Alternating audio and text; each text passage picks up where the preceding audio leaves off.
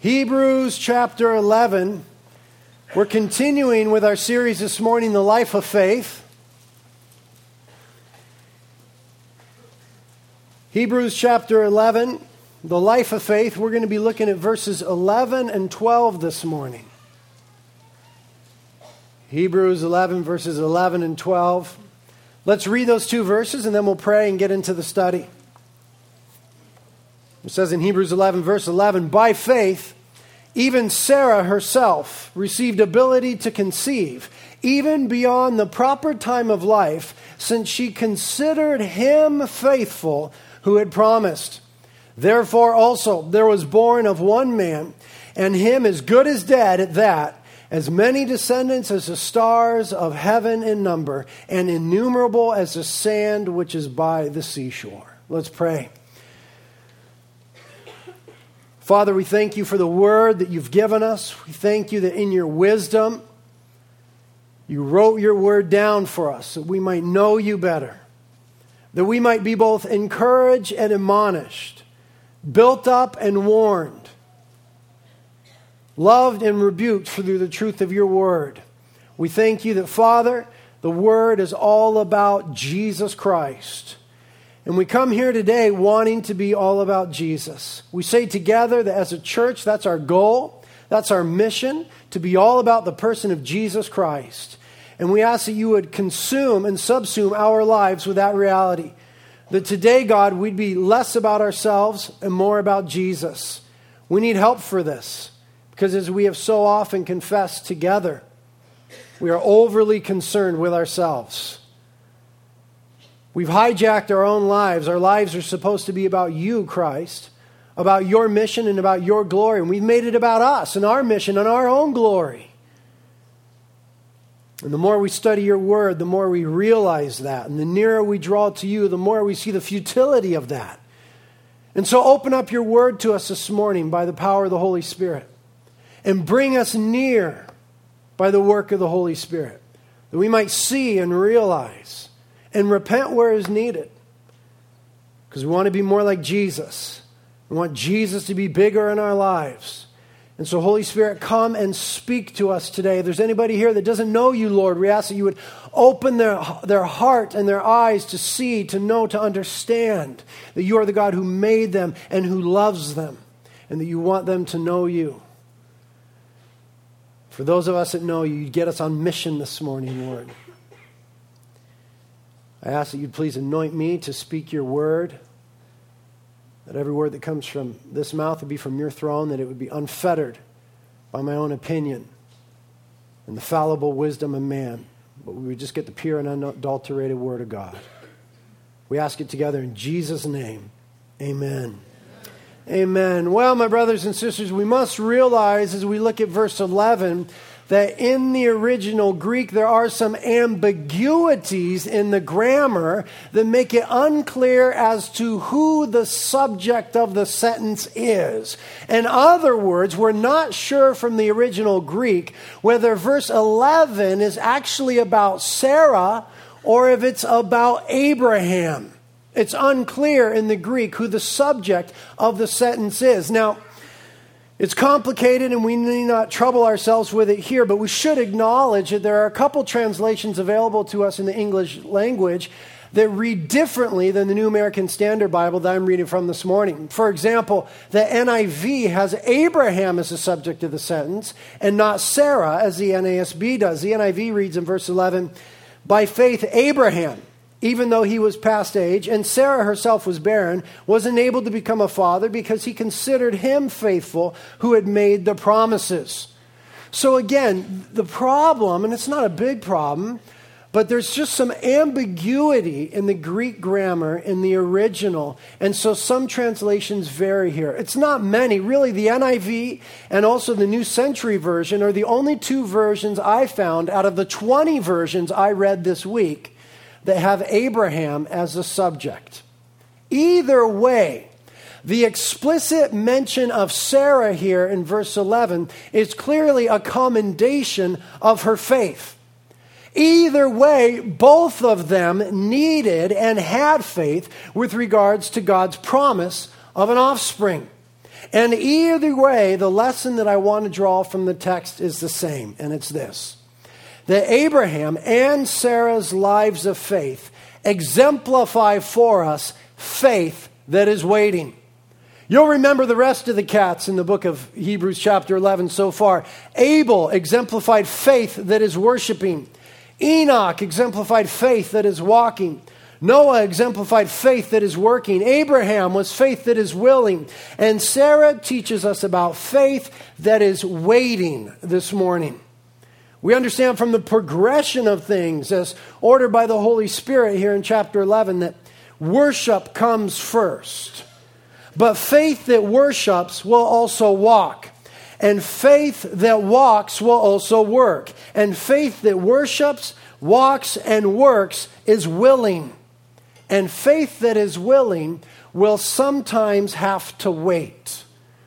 And to be quite honest, Abraham and Sarah had a difficult time waiting on God.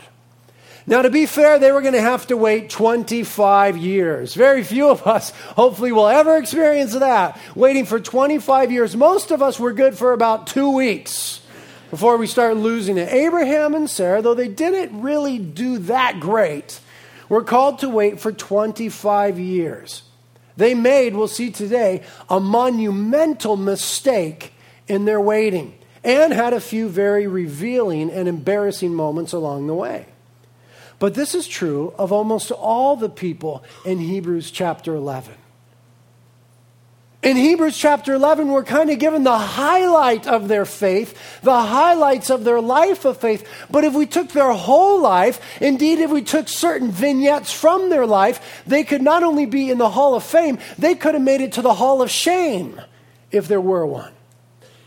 You see, all these cats in Hebrews 11 were a lot like you and me. They had highs and they had lows.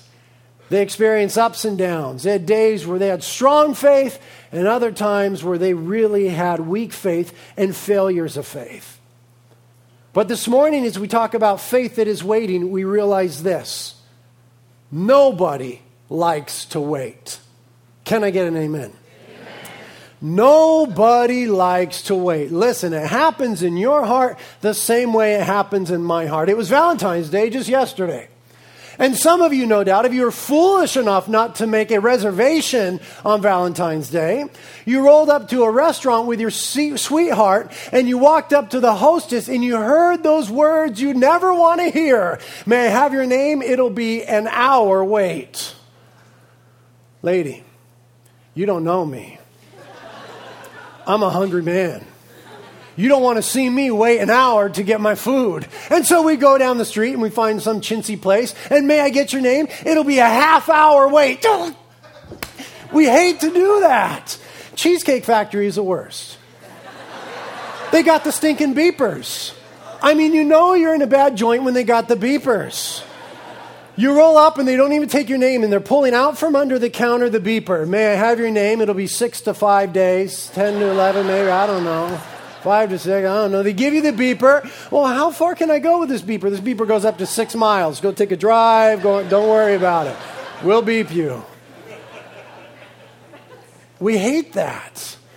I just got finished traveling to London, and um, gosh, I was just reminded how traveling requires so much waiting. You know, we were coming back from London. It was a long trip. It never got above freezing the whole time I was over there. While I was there, they had the biggest snowstorm in 18 years that they had had. And, uh, you know, the day before I left, I was laying on the beach down here at Jelly Bowl. And then I show up to London, you know, I got my vans and my normal jeans and my, you know, standard black shirt. I wasn't ready for below freezing 18 years snow record.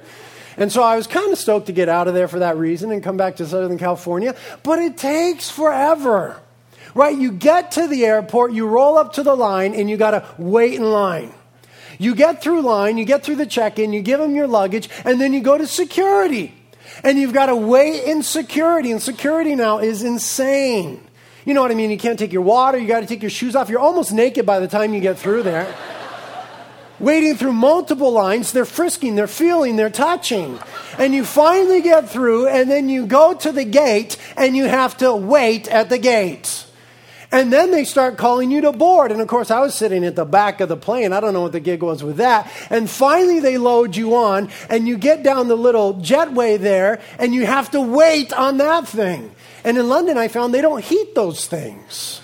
It's below freezing in this stinking tunnel going to the plane, and I'm waiting as everyone adjusts their oversized carry on luggage.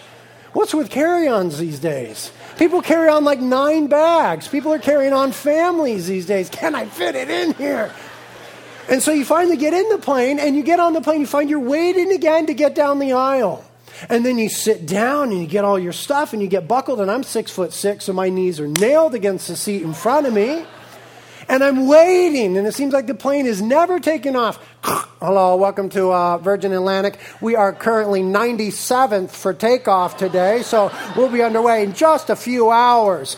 And you're waiting, and then you fly forever. Some guy on our flight had a medical emergency. God bless him. I hope he's okay. They didn't tell us. But we had to do an emergency landing in Maine, in Boston. Maine, Massachusetts, Boston, wherever that is. I don't know what state that's in.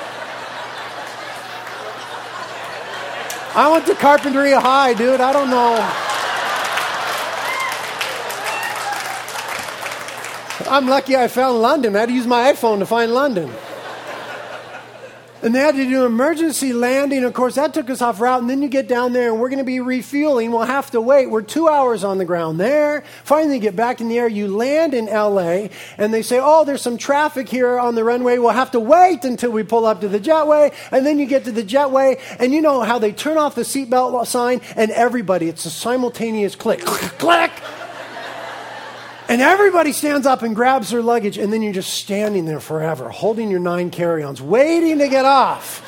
And then you finally get off and you get to customs and you have to wait again in customs. And you're waiting forever. And I got to the front and I had my little form and I had read the form very carefully and it didn't say that it required blue or black ink. I specifically checked whether it said that because all I had with me was a pink pen. I don't know why pink pen. I had pink pen.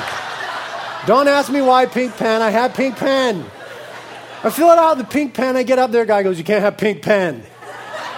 He sends me to the back of the line with the form. I fill it out. I wait in the line again. We get through customs, and then we get to the baggage claim and we wait for longer. And then I get out to the curb and waiting again at the curb.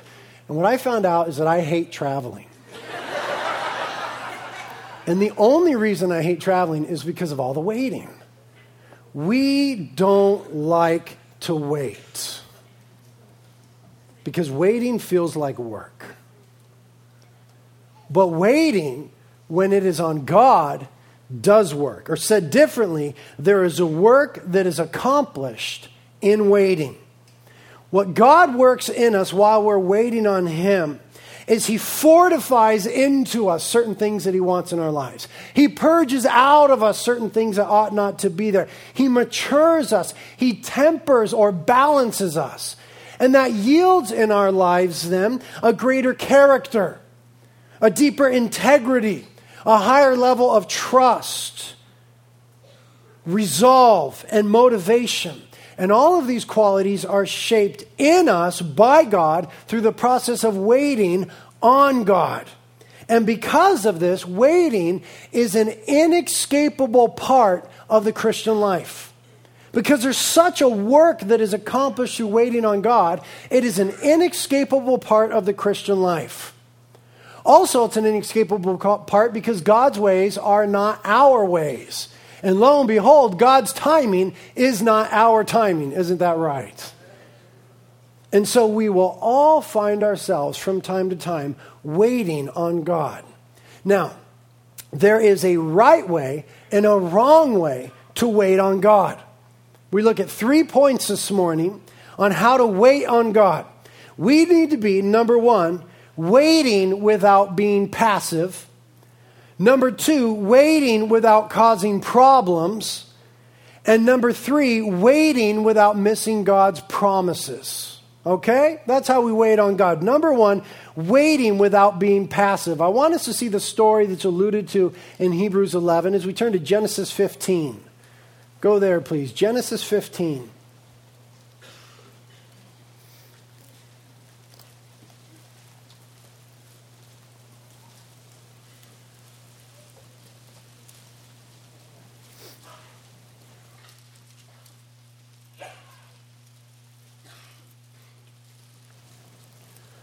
In Genesis 15, we have the promise of a son made to Abram.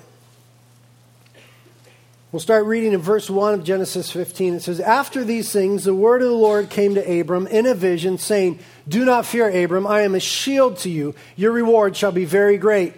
And Abram said, O Lord God, what wilt thou give me, since I am childless? And the heir of my house is Eliezer of Damascus. That was his servant's child. In other words, he had no male heir, so his servant's child would be the heir.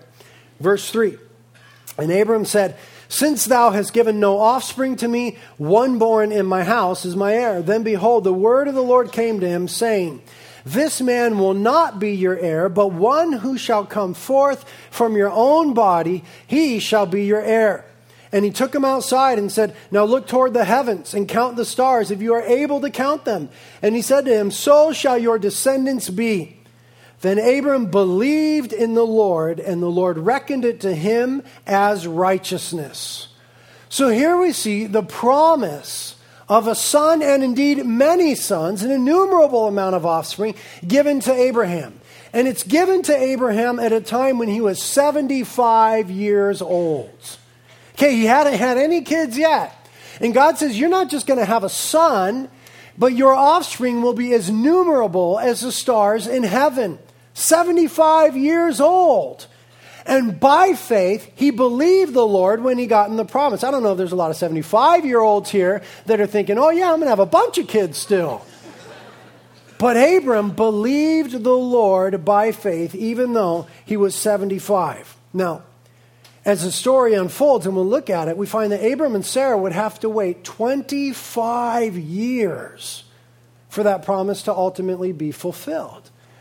But remember, what they were waiting for was God's promise, what God said He would do, to be fulfilled in their lives. All of us have this sense of waiting at one time or another on God for something.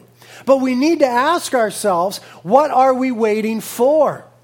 Abram and Sarah were waiting for the explicit promise, the clear word of God.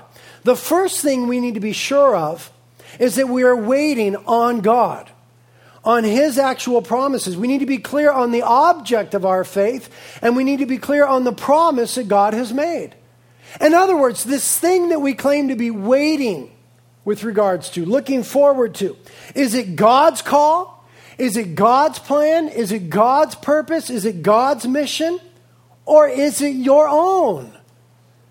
Because if it's our own, then we can't really say we're waiting on God, though that's common Christianese. That's part of our grammar. We hear it all the time. But wait a minute. If we're going to be biblically correct, waiting on God means that there is some promise, some word concerning His plan, His purpose, His call, and His mission, and not our own. You see, Abraham and Sarah had a clear promise from God. This promise would affect and bless them, to be sure. But in the final analysis, it wasn't about them. We need to get this because we always make it about us. We always make waiting on God about us. The promise of the offspring affected them and it would bless them to be sure, but it wasn't about them. It was about God's plan and God's purpose to reveal himself and to bless all the nations through Israel and ultimately through the Messiah.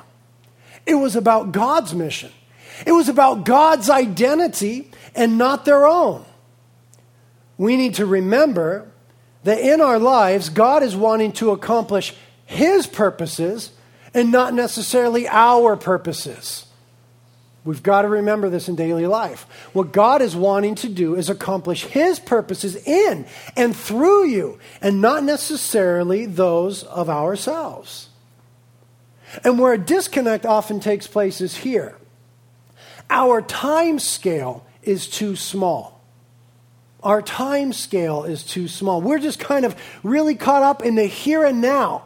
That's really all we can see is what's going to affect me right now. Maybe we're thinking to 70 or 80, maybe.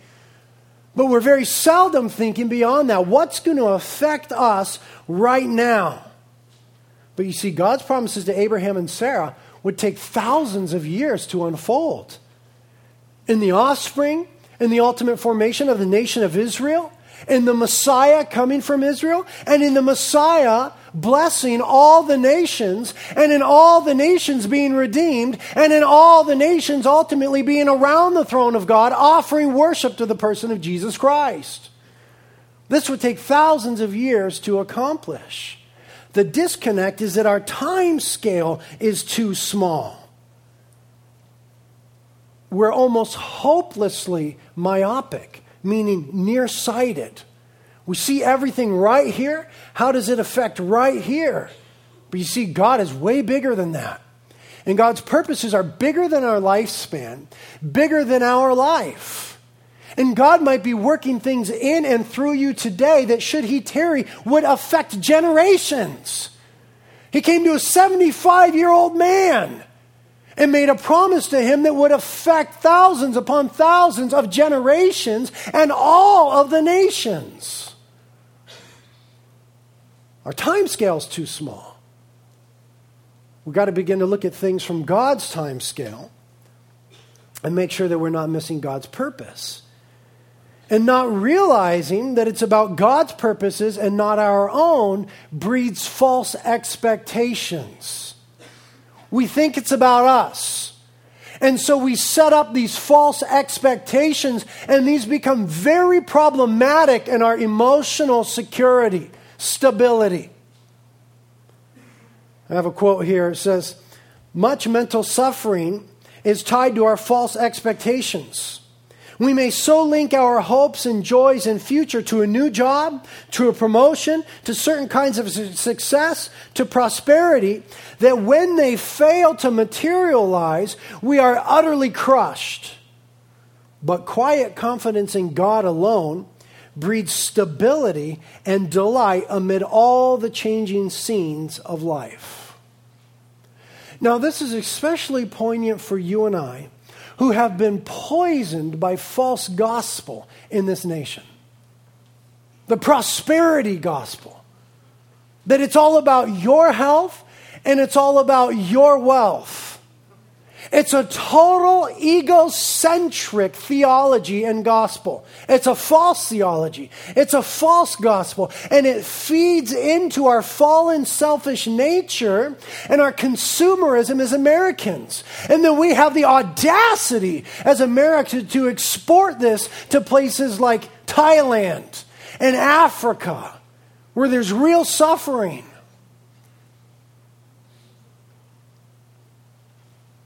But you see, it's endemic within our culture that we think we have certain inalienable rights from God, that we deserve something. And in that, we set up false expectations, and that is sure to bring disappointment. We've got to ask ourselves in those times of waiting are we really waiting on God? Or is it just some idea that you've proposed to God? Or worse, are you demanding some sort of right from God?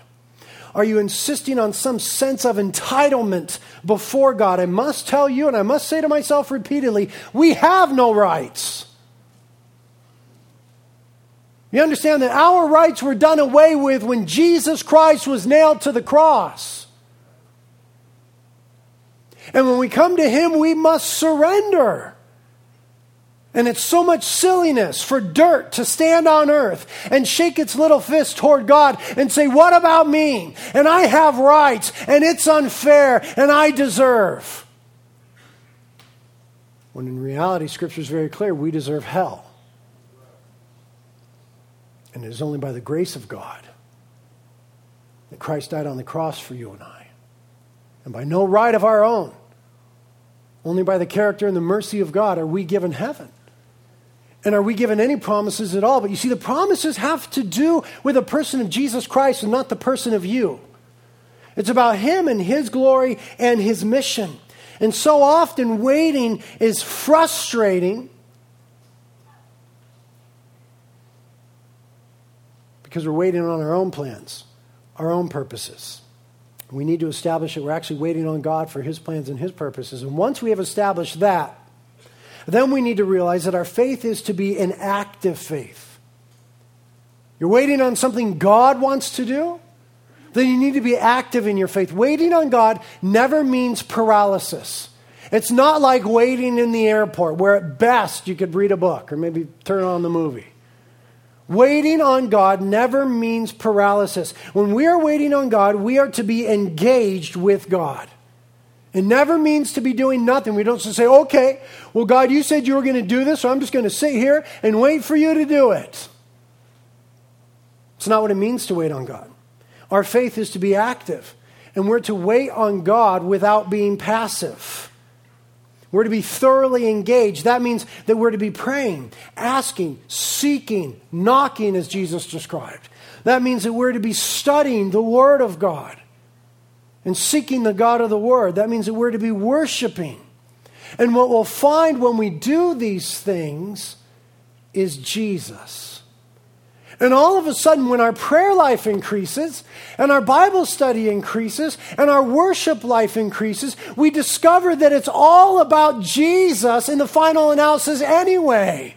So everything else becomes peripheral. And now it gets easier to wait because we've already attained to the goal, which is knowing Him. Jesus Christ is the goal. Knowing and loving Him is the goal of our existence. And when He has us in a posture of waiting, and when we refuse to be passive and we press in through prayer and seeking and asking and knocking and reading and worshiping and waiting and meditating and praising, we find Him. And in that moment, the soul is settled. I mean, Abraham had to wait 25 years. But in the final analysis, the Bible says that Abraham was a friend of God. Abraham was a friend of God. Totality of his life is not the fact that he waited, but the fact that he was a friend to the living God. This is what life is about. A friend of mine, one of my best friends in the whole world, who is also a member here at Reality and very involved, he's currently going through some difficult times. You know, the economy as such has hit his family pretty hard. He had a great job. It was a well paying job, a very well paying job. He worked from home. He had tons of flexibility, made his own schedule. Uh, it was pretty much a dream scenario. And he recently lost that job. You know, the economy, he didn't do anything wrong. They were just laying people off. And so he got laid off of that job. He also had an investment that he had gone pretty much all in on. And the investment went bad, and he lost all that. So now he and his wife and their two kids are looking at losing their home. It's a very real possibility that they might lose their home. Now, I know that there's people who are much worse off in our community and in the world.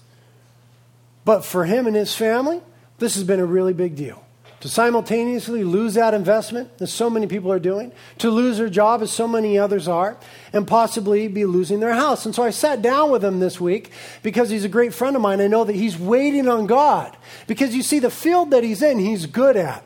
And he's had several jobs in that field, and he could have another job immediately. He could call up some old employers and get another job, but God has told him not to. God has told him to wait because there's something new that's going on in his life, something different that God wants to do. And so he hasn't made that phone call and he's waited on God.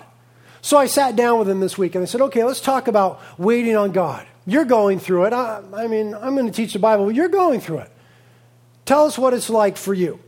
And so I asked him, what are you doing while you're waiting on God? And you can listen and judge whether or not you think he's doing well. Now, he started with the negative, as we often do. We're all self deprecating. He started with the negative and he said, Well, one of the things that I'm doing that's really killing me is I'm playing every scenario over and over in my head. What if I hadn't made that investment? What if I had done this differently at work? What if I had set up this differently? What if I did go ahead and call my old employer? What if I did this? What if I made that? What if we went and did this and that and the other? He says over and over all night long, I'm playing the various scenarios through my head. And he says that what this has done in his life has caused a great degree of anxiety, so much so that he's been having physical manifestations of anxiety, getting sick feeling sick, heart feeling strange, all those things. And then he said, But when I get in the place where I experience the peace of God, it takes all that anxiety away. And it takes all those thoughts away. And I said, okay, okay, okay, cool, that's good. How, how do you get in the place where you're experiencing the peace of God? And he said, I go away and I pray. He said he's been hiking up in the mountains, sitting on a certain rock, and praying to the Lord. Praying out loud, praying in the Spirit, praying in tongues, praying any way that he knows how to the Lord. He says that it takes him one full hour of doing that before he really feels like he shut out all the noise, all the self, all the thoughts, and he's really just being still before God. His testimony is that his level and degree of peace is connected to his prayer life. Philippians chapter 4 says the same thing. Verse 6 says, Be anxious for nothing, but in everything by prayer and supplication with thanksgiving, let your requests be made known to God. A paraphrase, indeed, the New Living Translation says this Don't worry about anything, pray about everything. Be anxious for nothing, but in everything by prayer and supplication with thanksgiving, let your requests be made known to God. Start out by praising God and then tell God everything that's going on. And then look at the promise in verse 7. And the peace of God, which surpasses all comprehension, will guard your hearts and your minds in Christ Jesus.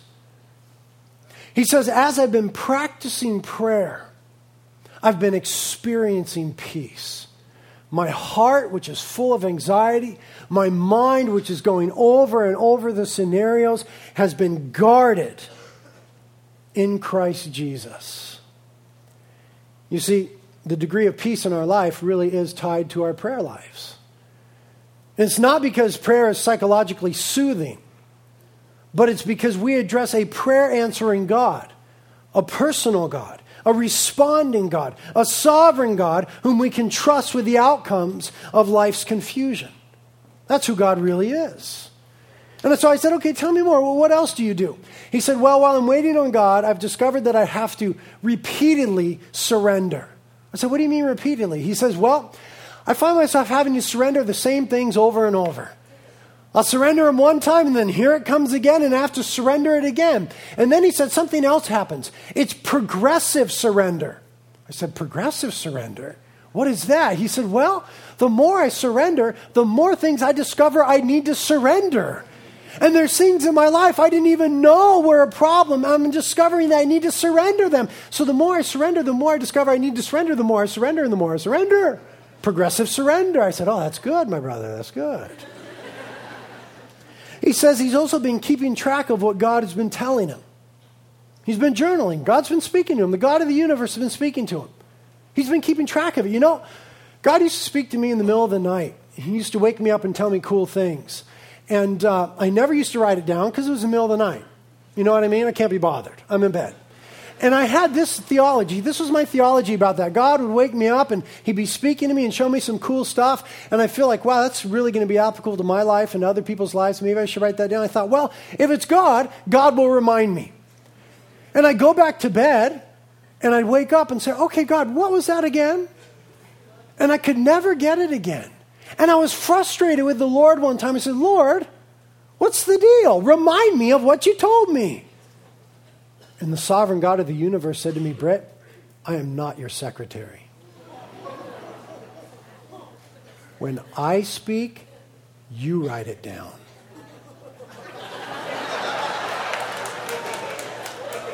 okay, sorry, Lord. So I've started writing things down that God says to me. And so in his life, God's been speaking to him. He's writing those things down. Something else he said he's been doing that's profound and totally right on is he's been paying closer attention to the body of Christ. Closer attention to the body of Christ, to what people in the body of Christ would want to speak into his life by the Spirit of God. And he's paying closer attention to the Word of God. Oh, the one year Bible reading is a whole new gig for him now. He's paying much closer attention to the Word of God. So he's listening for God's prophetic voice. He's listening to God's corporate voice as God speaks through the corporate body. And he's listening for the voice of God in the written Word. The other thing he says he's doing is saturating himself in the presence of God. Anytime there's worship happening at the church, he's showing up now. Yeah, fool is showing up and blowing up. Every time there's worship going on, he's here on his face. And at his house now, he's worshiping. He's getting alone with God like never before, just saturating himself in the presence of God. He said that he's being more others focused now. Because in his waiting, he finds this real tendency to get self centered. And so he's being purposeful about being other focused. He's looking at the Word of God and seeing that throughout history, God has been faithful. And he's realizing through the story of Scripture that God has a purpose that's bigger than his own drama, bigger than his own life, bigger than the realities facing him. And this is bringing to him not anxiety, but security. That God is bigger, that God is working a bigger plan. And what he's realizing is this that God is a God of purpose. And that any time spent waiting on God is not wasted on time. Waiting is work, but waiting does work. When we're waiting on God, there's a work that is accomplished in us because He's a purposeful God. And so He's asking the Lord, What would you have me do? What's my next step? He's not going to the right or the left without getting his marching orders from God. And you know what he's heard over and over again? Just wait. Cálmate, mijo. Wait a little more. But then he said this What I'm discovering is Jesus. I'm falling so much more in love with the Lord, experiencing so much of Him that I don't really care so much about the outcome anymore. I'm just finding more of Jesus in my life. And he says that that has involved for him deep emotions. He's not a super emotional guy, he's kind of stoic, really. But for him, it's involved deep emotions, this new discovery of God. So you see, I think my friend is doing it right. He's waiting on God without being passive. And he's discovering what you and I need to discover, and it's this that God is all about the process. Get that. That's really important for our lives. God is all about the process. We're all about the goal. And because of that, there's a disconnect between us and God. God is all in and about the process. We're all about the goal. You realize this in your one year, one year Bible reading, don't you?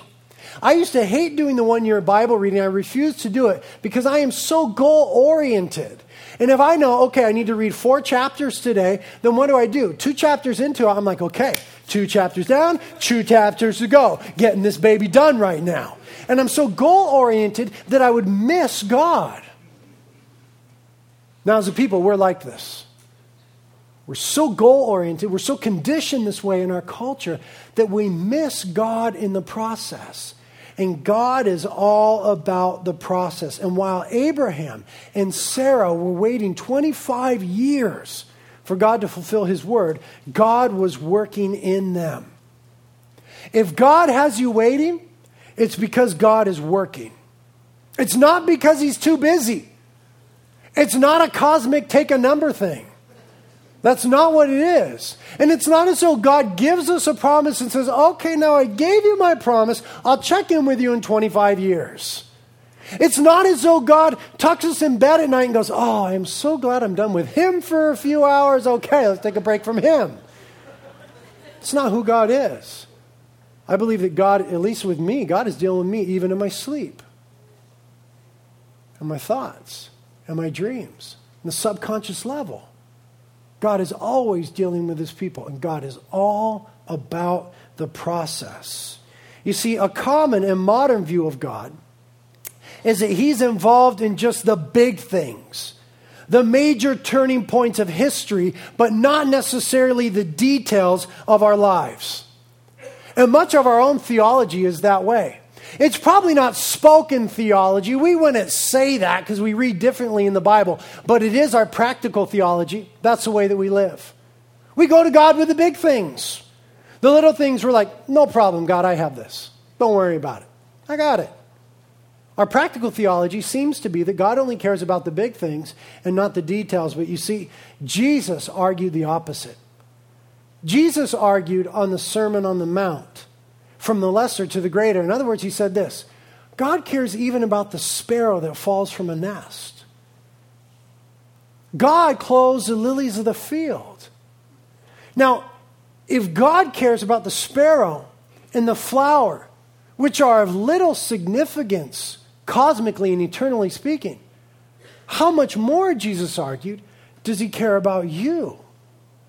Men and women whom he has created in his own image.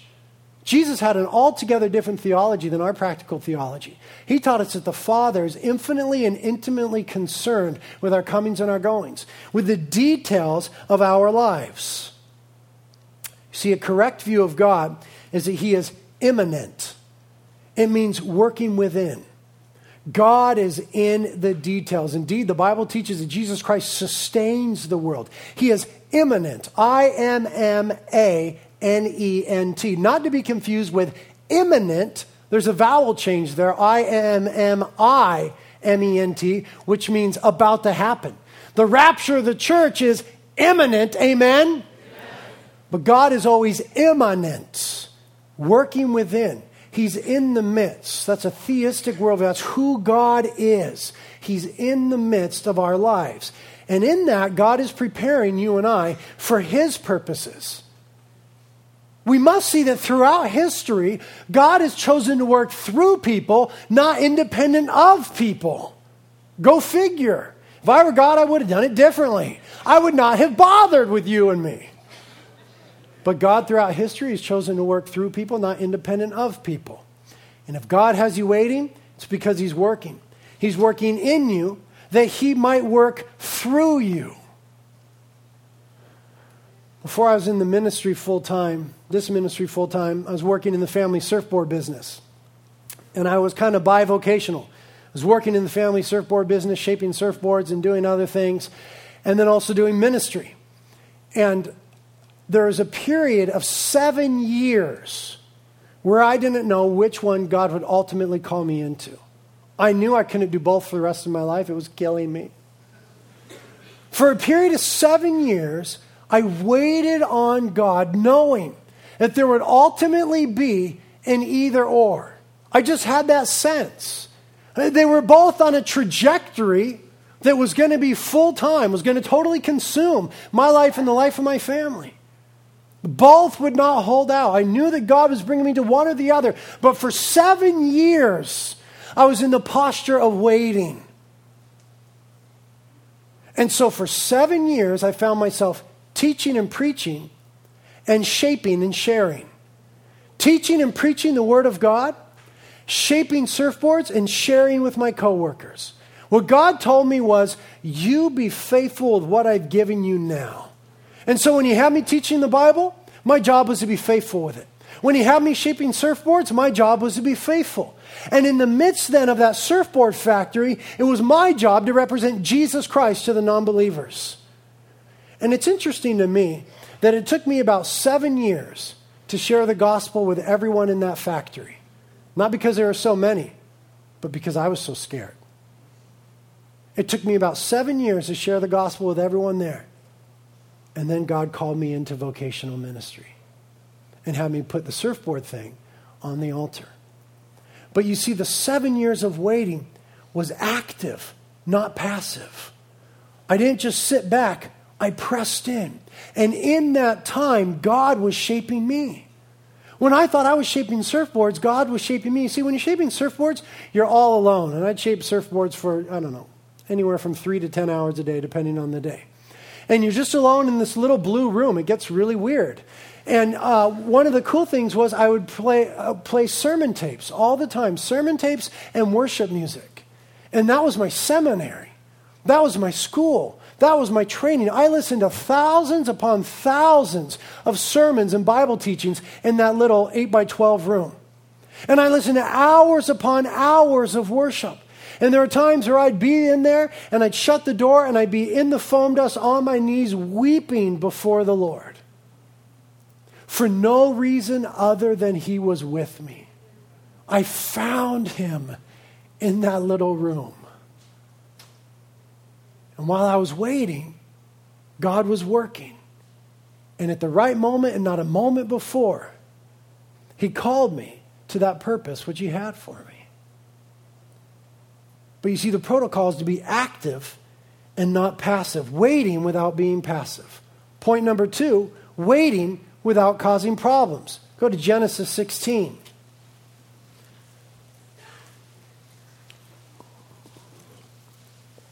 Oh, we're going to have to move quick, people. Genesis chapter 16. We'll abbreviate it slightly. Look in verses 1 and 2. Speaking of waiting without causing problems, now Sarai, Abraham's wife, had borne him no children, and she had an Egyptian maidservant whose name was Hagar. This is going to get weird in verse 2. So Sarai said to Abraham, Now behold, the Lord has prevented me from bearing children. Please go in to my maid. Perhaps I shall obtain children through her. And Abraham listened to the voice of Sarah.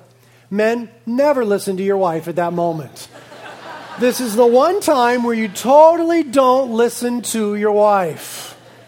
Abraham listened to his wife, had sexual relations with Hagar, and then we read in verse 15 and 16. So Hagar bore Abraham a son. And Abram called the name of his son, whom Hagar bore, Ishmael. And Abraham was 86 years old when Hagar bore Ishmael to him. At 75, Abraham and Sarah believed God. Abraham was 75, Sarah was 65. But 10 or 11 years later, Abraham's 85 now, Sarah's 75. She's looking at him. She's looking at her. And she thinks maybe God needs a little bit of help here. And so Ishmael is born. And Ishmael becomes the proverbial work of the flesh. A most noteworthy instance in the Bible of God's people taking God's promises into their own hands. Maybe God needs a little bit of help here. We'll just grab the reins here and see what we can do. We'll just get her done. And Ishmael, in Abraham's life, and in the life of his offspring for generations to come, caused a lot of problems. We need to learn to wait without causing problems. And what this act of, of taking the situation into their own hands really was, was a lack of trust. It was a lack of faith. It said, I'm not sure that God is going to come through anymore, so we better kind of help him and come through for ourselves. And the reason that we have a propensity to do this is that we are very into instant gratification and immediate satisfaction, aren't we? We are all about it. Nobody likes to wait. We like instant gratification and immediate satisfaction. Our kids are like this from the earliest age. I've got a four year old and a seven year old. Do they not pester you all the time? Daddy, now! Daddy, when? Daddy, now! Daddy, when? Daddy, now! Nonstop, incessant pestering from these little selfish beings. There's no sense of being able or the worth of waiting. And I think that we look that way in God's eyes so many times. Adults saying, Daddy, when? Daddy now. Daddy when? Daddy now. And when it doesn't happen now, by golly, we're going to make it happen. And in that, we make messes. And Ishmael was a mess.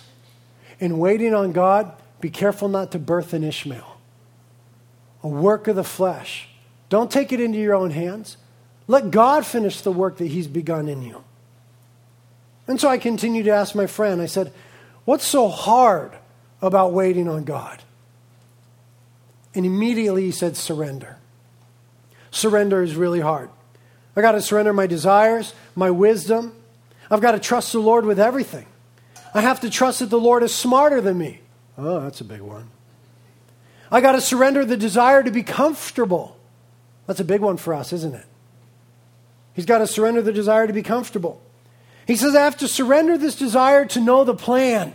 I know God's going to get me to point B, but I want to know what's between point A and point B. He says, I've got to surrender that continually. And he said, the hardest thing is, I've got to surrender to God my desire to be provider for my family. I'm not providing for my wife or for my two kids anymore. I'm having to trust God to do that. That can be hard on a man. He said that it's relationally difficult because we don't have a society, nor really a Christian culture, that values waiting. We value getting her done, cowboy. That's what we value. And so he said it's been relationally difficult because people are looking at him saying, What are you doing? Do something, is the mantra. And so he says he feels judged. What he's doing doesn't make sense to a lot of people. It's going against common sense. And he says that not only does he feel judged, but he struggles with doubt, the uncertainty of what's going to happen, whether or not things are really going to turn out good. And all these trust issues emerge in his heart. And the hardest thing, he said, is this I feel like I could fix the problem. I mean, I really could. I could make a few phone calls and I could fix this problem. But God isn't letting me. And I said, Good job, brother. Good job obeying God and not birthing an Ishmael. It's almost always true that we can fix a problem. Not always in life, but many times that we could fix a problem ourselves. But that would be birthing an Ishmael. We need to learn to wait without causing problems. And the works of the flesh always cause problems. And finally, we need to be waiting without missing God's promises. Look in chapter 18 of Genesis.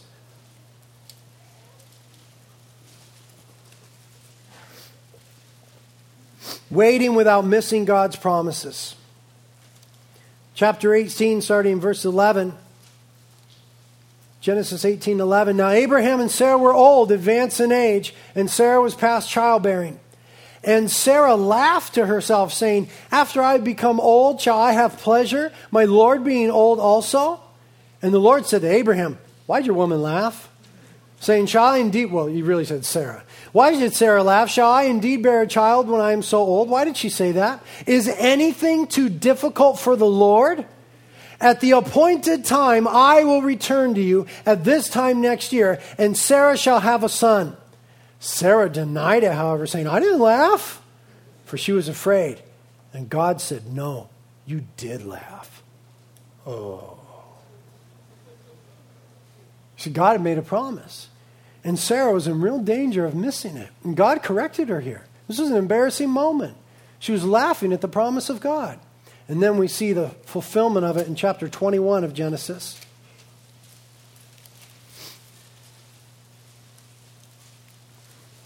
starting in verse 1. Then the Lord took note of Sarah as he had said, and the Lord did for Sarah as he had promised. So Sarah conceived and bore a son to Abraham in his old age at the appointed time of which God had spoken to him. And Abraham called the name of his son who was born to him, whom Sarah bore to him, Isaac. Then Abram circumcised his son Isaac when he was eight days old, as God had commanded him. Now Abraham was 100 years old when his son Isaac was born to him. 25 years later. Abraham is 100, his wife is 90. It's interesting that God made absolutely sure that they could not before he did.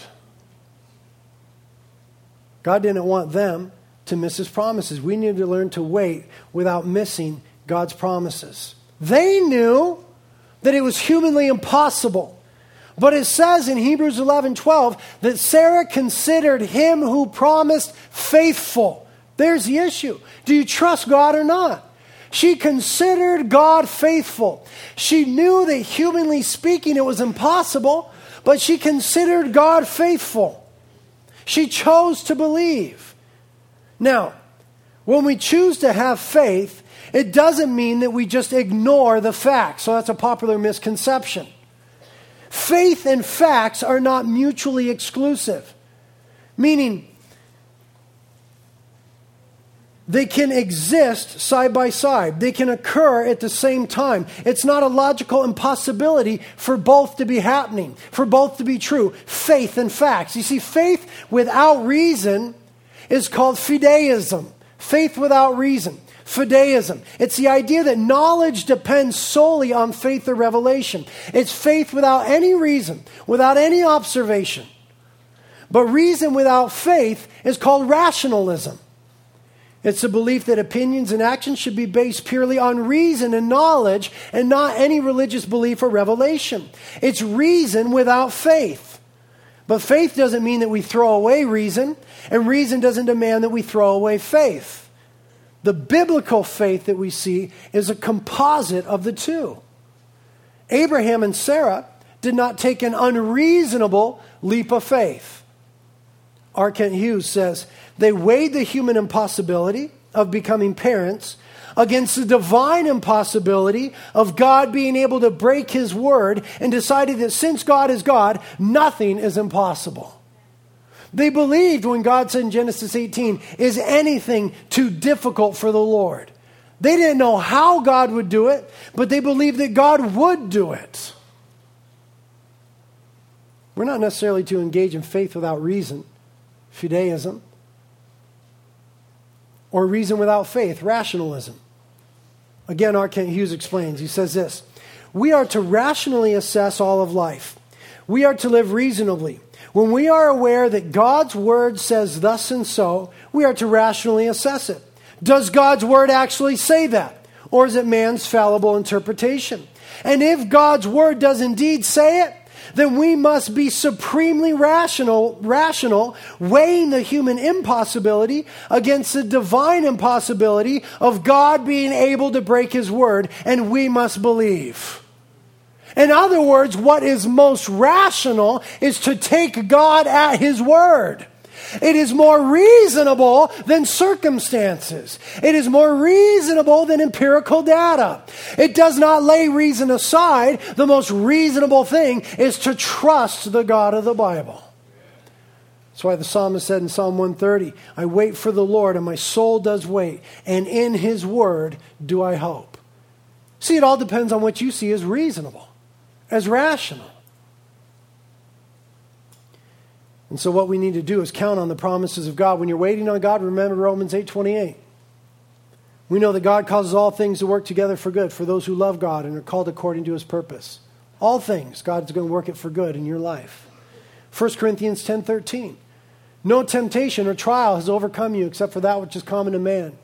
But God is faithful, who will not let you be tested beyond that which you're able to bear, but with that temptation will provide the way out 1 Peter 5 7, cast all your anxiety upon him because he cares for you.